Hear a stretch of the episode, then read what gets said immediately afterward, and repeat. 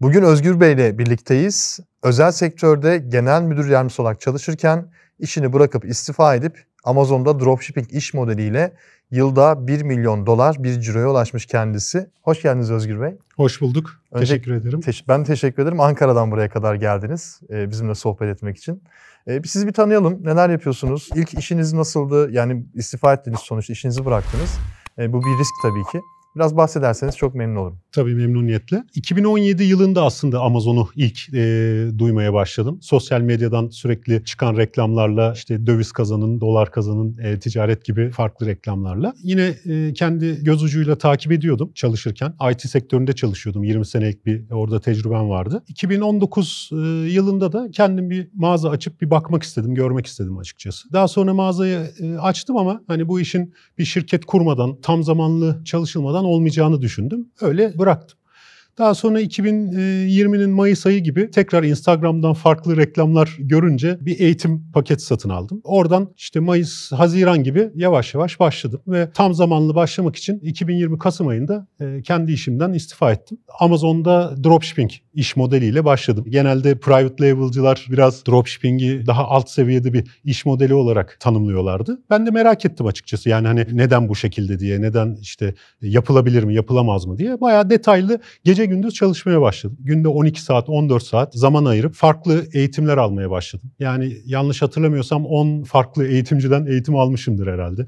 Yani arbitraj, private label, diğer e, dropshipping iş modelleriyle ilgili. Sonra bizim yapmış olduğumuz Türk işi dropshipping dediğimiz e, Amazon'un aslında çok da tasvip etmediği e, iş modeliyle ciddi bir başarı yakaladım. Ana mağazam Meksika mağazası. Sonrasında diğer mağazalar geliyor. Herkes genelde Kanada üzerinden devam ediyor ama ben Meksika'da başarıyı yakaladım. Bir buçuk senedir de yılın altı ayında Bodrum'da yaşıyorum. Normalde Ankara'da yaşıyorum. Amazon sayesinde kendi özgürlüğümü aslında tatmış oldum. Yani tebrik ediyorum zaten Hani düşünce tarzınızdan belli. Bir işe girerken önce bir iyice araştırma yapmak, hı hı. eğitimlerini almak, öğrenmek, iyice zemini hazırlamak, ondan sonra girişmek zaten başarıyı getiriyor. Ki size de öyle olmuş zaten. Benim gördüğüm o.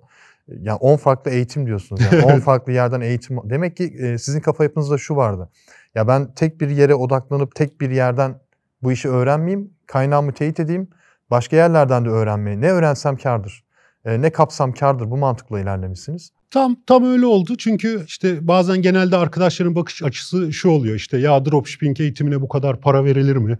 Evet. İşte neden böyle fazla paralar alıyorlar gibi ama benim birçok eğitimde şu başıma geldi. Kurdukları tek bir cümleden yarattığım iş modeliyle o eğitimlerin kat kat fazlasını her zaman çıkarttım. Yani aldığım hiçbir eğitimde ya param boşa gitti, yazık oldu gibi bir düşünce olmadı. Hepsini bir sinerjiyle birleştirdim. Dropshipping yaptığımızda genelde şu hatamız oluyor. Arbitraj veya private label eğitimlerini hiç almıyoruz ve sadece bir at gözlüğüyle bakıp tek bilgiyle gidiyoruz. Ama orada buy box kazanmak için belki arbitraj iş modelinde çok daha farklı bir teknik benimseniyor. E onu dropshipping'e e, birleştirince çok daha güzel oldu, çok daha başarılı oldu. Peki ne kadar zaman sürdü sizin bu altyapı hazırlamanız, eğitimler vesaire? Ya ben öncesinden işte 2017'de o göz ucuyla takip ettiğim zamandan itibaren bulabildiğim bütün YouTube videolarını seyrettim. Udemy'den işte e, eğitimler almaya başladım. Farklı kaynaklardan araştırmaya çalıştım. Sonra eğitim aldıkça e, malum biliyorsunuz Amazon olmazsa olmazı Telegram gruplarımız var. İşte WhatsApp grupları var. Oralardan sürekli bilgiler aldım. Sizin videolarınızı malum çok seyrettim. E ondan sonrasında da yani İlk başta bir çok hız kazandı. Bir 80-85 tane sipariş e, aldım daha çok yeniyken. Sonra herkesin karşılaştığı bir e, 3 asin suspend'i dediğimiz suspend oldu. Bir 5,5 ay mağazam kapalı kaldı bir tanesi. Sonra işte e, farklı pazarlara yönelip devam ettim hiç hız kesmeden. Hatta mağazam kapalı olduğu halde eğitimlere gittim, farklı eğitimler aldım. Sonrasında da açıkçası hani 3 asin suspend'inden sonra işler daha da arttı mağaza açılınca. Orada da kendi geliştirdiğim farklı iş modelleriyle ciroyu çok ciddi bir şekilde arttırdım. En son 15 bin adet civarında bir siparişim var 2021 yılında. Yaklaşık yaklaşık 1 milyon dolara yakında cirosu var. Şimdi e, şunu merak ediyorum ilk olarak 15 bin adet ve 1 milyon ciroya gelmeden önce. O çok güzel parlak bir bölge çünkü. E, suspend oldum. 3 asin suspend. Evet. Hesabınız kapandı. Evet. Hesap kapandıktan sonra nasıl açtınız? Ne yaptınız? Hesap kapandıktan sonra aslında e, bayağı bir üniversitede tez hazırlar gibi çalışma yaptım. Çünkü o kadar fazla bilgi kirliliği var ki Suspend'le alakalı. Herkes başka bir şey söylüyor. Herkesi dinledim. Suspend'le ilgili de eğitim aldım bu arada. İki ayrı danışmanlık firmasına gittim. Açamadılar hesabı. Sonrasında tabii karıştı. E, herkes appeal gönderip başvurunca. Sonra kendim devraldım. E, orada farklı bir şey yaptım. Ürünleri ara depoya çektirdim. E, 3S'in gelen ürünleri. Fotoğraflarını çektim ama Appeal'a şöyle bir şey yazdım. Ürünlerle ilgili birer büyük paragraf yazı yazdım. Ben dedim sizin mağazayı kapatmanızdan sonra bu ürünleri merak ettim. Ee, daha önce satmamıştım. Ürünleri çektim kendi e, depoma ve inceledim. Haklı olduğunuz konular bunlar. Ürünler açıklamaları yanlış yazılmış. Fotoğrafları e, şu şekilde yanlış yapılmış ama bu ürünler hala Amazon Amerika'da satışta diye bunları çok net bir şekilde belirten bayağı uzun bir appeal yazdım. Ondan sonrasında bir de İstanbul'da bir danışmanlık firmasından ciddi bir destek aldım. Onunla beraber ortak bir şey hazırladık. Onu gönderdim. Sonra başka bir danışmanlık firmasının söylemiş olduğu bir şey vardı. Meksika mağazam açılmıştı ama Kanada mağazam hala açılmamıştı. Ee, onunla ilgili de bir case açtım ve başlığa Handmade Integrity Team dikkatine diye yazdım. Öyle yazınca bir Türk'ten cevap geldi bir anda. Ondan sonra ilgili bilime aktaracağız sizi diye. Çünkü artık cevap da gelmiyordu. Ondan sonra o gelince case açtım ve şunu yazdım. Onu da başka bir yerden öğrenmiştim. İşte Meksika mağazam açıldı ama üzerinden iki ay geçmesine rağmen Kanada mağazam açılmadı. Acaba teknik bir hata mı var diye yazdım. Bu case'i Meksika mağazanızdan açıyorsunuz. Çünkü suspend olan hesapta case açılmıyor. Yani Meksika'dan açtınız değil mi case'i? Evet, Ha, evet. Tamam. Meksika'dan açtım. O arada Amerika ile e, Kanada kapalıydı. Kapalı tamam. Ondan sonra e, onu yazınca iki saat falan sonra hiç unutmuyorum o günü zaten böyle akşam saat 7 gibi falandı ve şey açıldı. Artık satış yapmaya devam edebilirsiniz. E, paranız serbest bırakılmıştır diye mail geldi ve tekrar başladık. Ondan sonrasında tabii yine başka aslında e, inceleme, suspend gibi şeyler oldu. E, kendi arkadaşlarımın da benim de. Ciddi bir tecrübe oldu benim için. Hani en azından neyi ne şekilde yaptığımı, neyi yanlış yaptığımı gördüm. Ha, hala devam etmiyor muyuz o yanlışlara? E, ediyoruz E, ama en azından başımıza e, ne geleceğini bilerek ediyoruz. 2021'de 150 bin adet satışlarınız On- değil mi? 15 bin. 15 bin. 15 satış. bin kargo tek tek. evet tek Peki tek sipariş girdik. Nasıl yaptınız o 15 bin kargoyu nasıl yolladınız? Bir yılda 15 bin kargo günde kaç tane yapıyor? Valla çok merak eden arkadaşım oldu. Arayıp nasıl yetiştiriyorsun bunları diye. Çünkü tek günde 252 tane siparişim var Evet, Meksika'da. 100 civarı yapıyor. Ee, ortalama 100 civarı ama artık böyle tabii ki yazılım kullanıyoruz. IT sektöründen gelmemin ciddi bir avantajı oldu orada. Ciddi bir hız kazanmış oluyorsunuz. Artık siparişi girmek ayrı.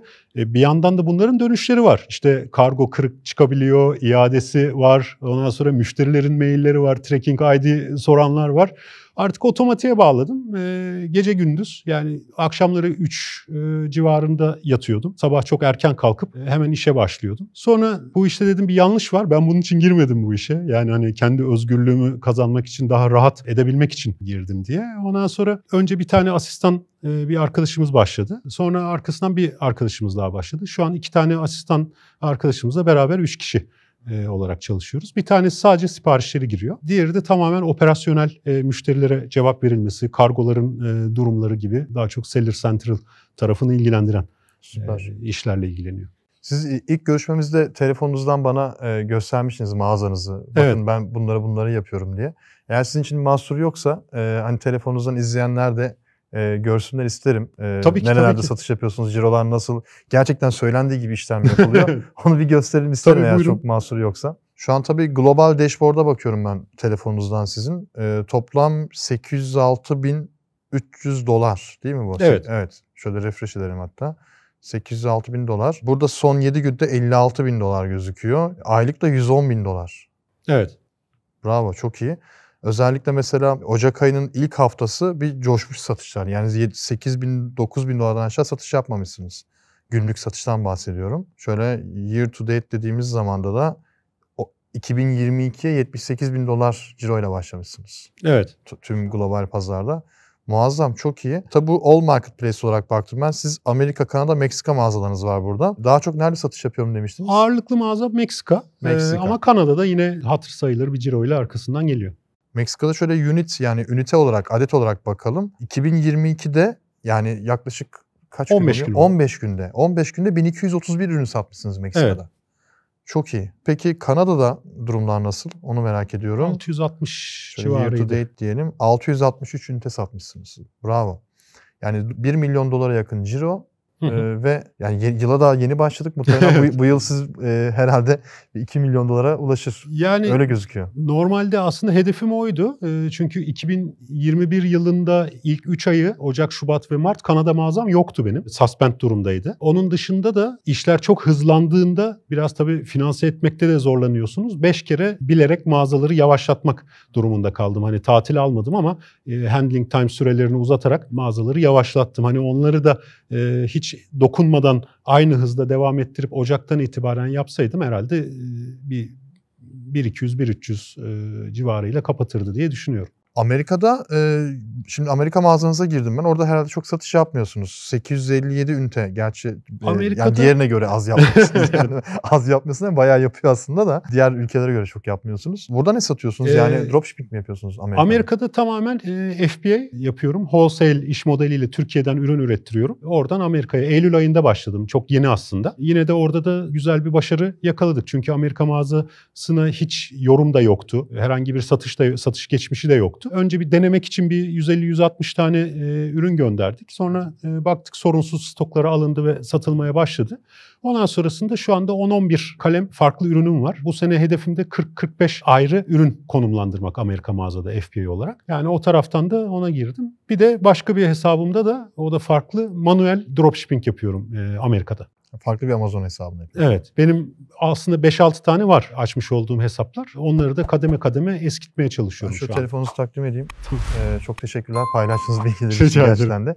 Ee, peki bu hesapları nasıl açtınız ayrı ayrı hesapları? Sizin adınıza değil herhalde. Yok benim adıma benim şöyle ben 2021 Şubat ayında Amerika'da şirket açtım. 5 hesabım 5 farklı ülkedeki hesaplar ona bağlı. Onun dışında daha çok yeni İngiltere'de bir tane e, şirket açtım. Oraya da Avrupa konumlandıracağım. Onun dışında annemin adına bir tane şirket açtım. Eşimin adına bir tane şirket açtım. Hatta annemin adına açtığım şirketi bir de Amerika şirketi açtık şu anda. Haberi bile e, o yok muhtemelen şeylerden ne olacağından.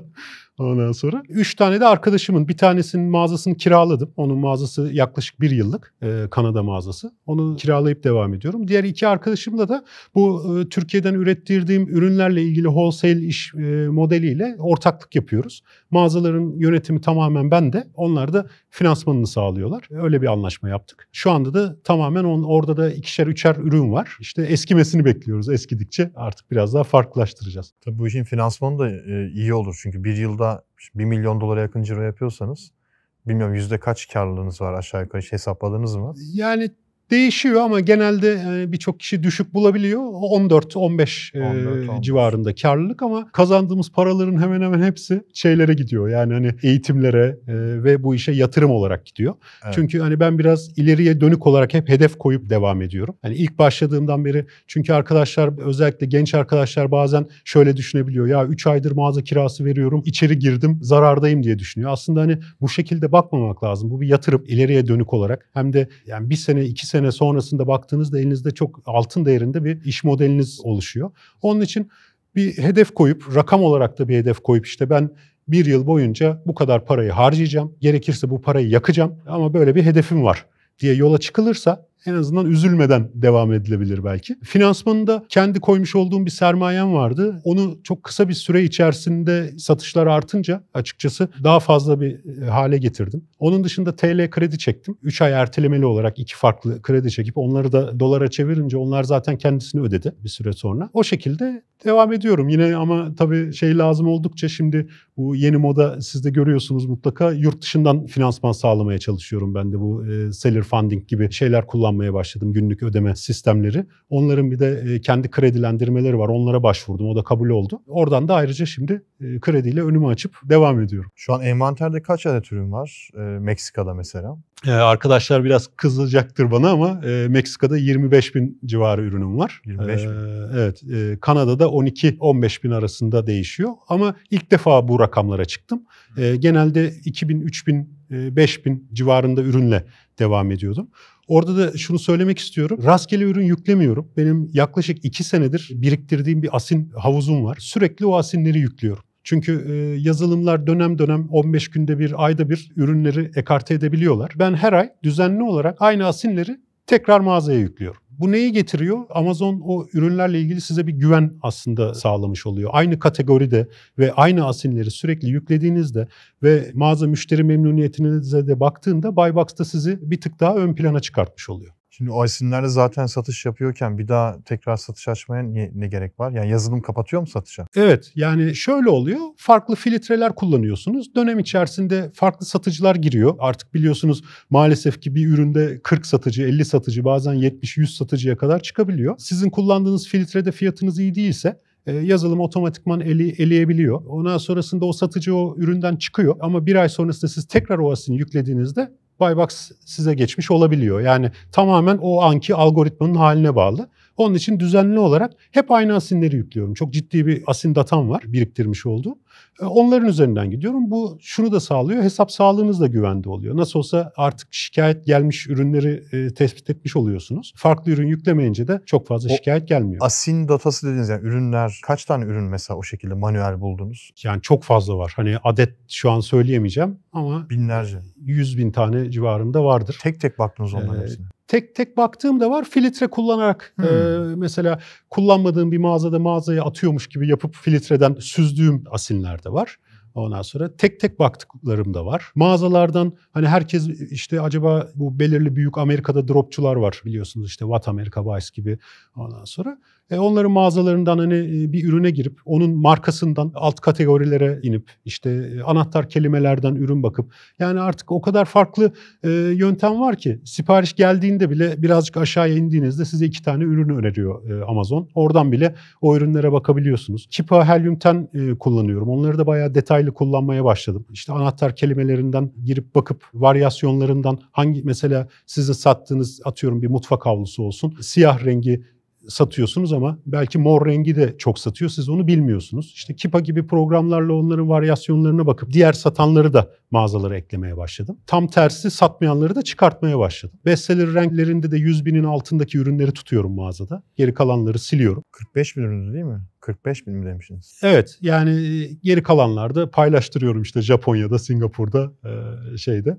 Peki 45 bin üründe yani Meksika'da e, 100 binin altında selir renki düşük olan, sales renki düşük olan yani çok satan Evet. ürünleri süzmek, onları düzenli olarak kontrol etmek, satmayanları kapatmak acayip bir operasyon. Bunu yazılım yapamaz zaten de. Şöyle çantamda artık yakın gözlüğüm var bir buçuk numara. Eee, Bana getirisi bu oldu. Açıkçası onu yazılımdan değil Amazon'un kendi Seller Central panelinden tek tek Panelden. bakarak yapıyorum. Yani aşağı doğru işte 250 ürüne bakabiliyorsunuz biliyorsunuz şeyde. Hı hı. Aşağı doğru tek tek bakarak 100 binin üzerinde olan bütün ürünleri tek tek seçip siliyorum. Günlük ortalamada 250-500 ürün siliyorum bu şekilde. Öyle olunca da satan ürünlerde Buybox bana geçmeye başlıyor. Ee, Orada çünkü şöyle bir avantajım var hani bunu da söylemeyi unuttum. Ben ilk başta Amazon'un yaptığını yaptım. Müşteriye çok önem verdim. Mümkün olduğu kadar işte yorum sayımı, mağaza 5 yıldız oranını arttırmaya çalıştım. Bunun için de gelen iadelerde iade etiketi göndermek yerine direkt para iadesi yaptım. Bir miktar bir pazarlama bütçesi ayırdım kendime. Dedim ki ben hani işte 10 birim para kazanıyorsam e, bunun %10'luk e, kısmını ben pazarlama için harcayacağım, müşteri için harcayacağım diye. Bu bana inanılmaz getiri sağladı. Hem hız kazandım. Zaten günlük işte 100-200 sipariş geldiği zaman iade etiketi oluşturmaya e, çok vaktiniz de olmuyor. E, iadelerinin yerine para iadesi yapınca müşterilerden çok güzel tepkiler aldım. E, şu anda 260 civarında 5 yıldızlı yorumum var mağazada. Hem Kanada'da hem Meksika'da ayrı ayrı. Böyle olunca da satışa çok ciddi bir etkisi oldu bunun. Muazzam. Peki şunu da merak ediyorum. Şimdi böyle bir operasyon yö- yönetirken e, ö- özellikle dediniz ki satıcı panelinden işte ürünleri siliyorum mesela. Evet. Satmayanları siliyorum dediniz. Bir de yazılım kullanıyorsunuz. Evet.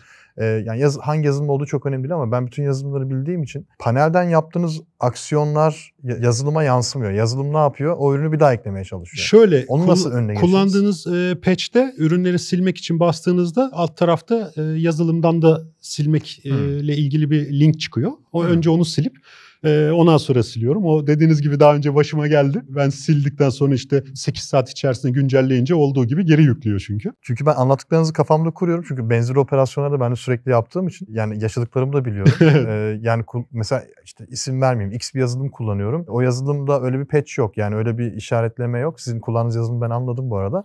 ee, ya çok da reklam olmasın diye Yok söylemek hepsini şey kullandım yapmıyorum. bu arada. Aynen. Ee, şey olarak. O bahsettiğim yazılım şey yapıyor mesela. O isim listesini bir de ona yükleyip yasaklı listesine eklemek gerekiyor. Ee, ondan sonra silmek gerekiyor. Bayağı bir uğraşıyorsunuz dolayısıyla. Yani o operasyon yönetmek bayağı bir zor oluyor. İlk o yazılımı kullanıyordum. Daha sonra e, diğer yazılıma geçtim. Anladım, anladım. Güzel, te- tebrik ederim. Sadece tek takıldığım şu karlılık oranı. Hani %14'ler, 15'ler.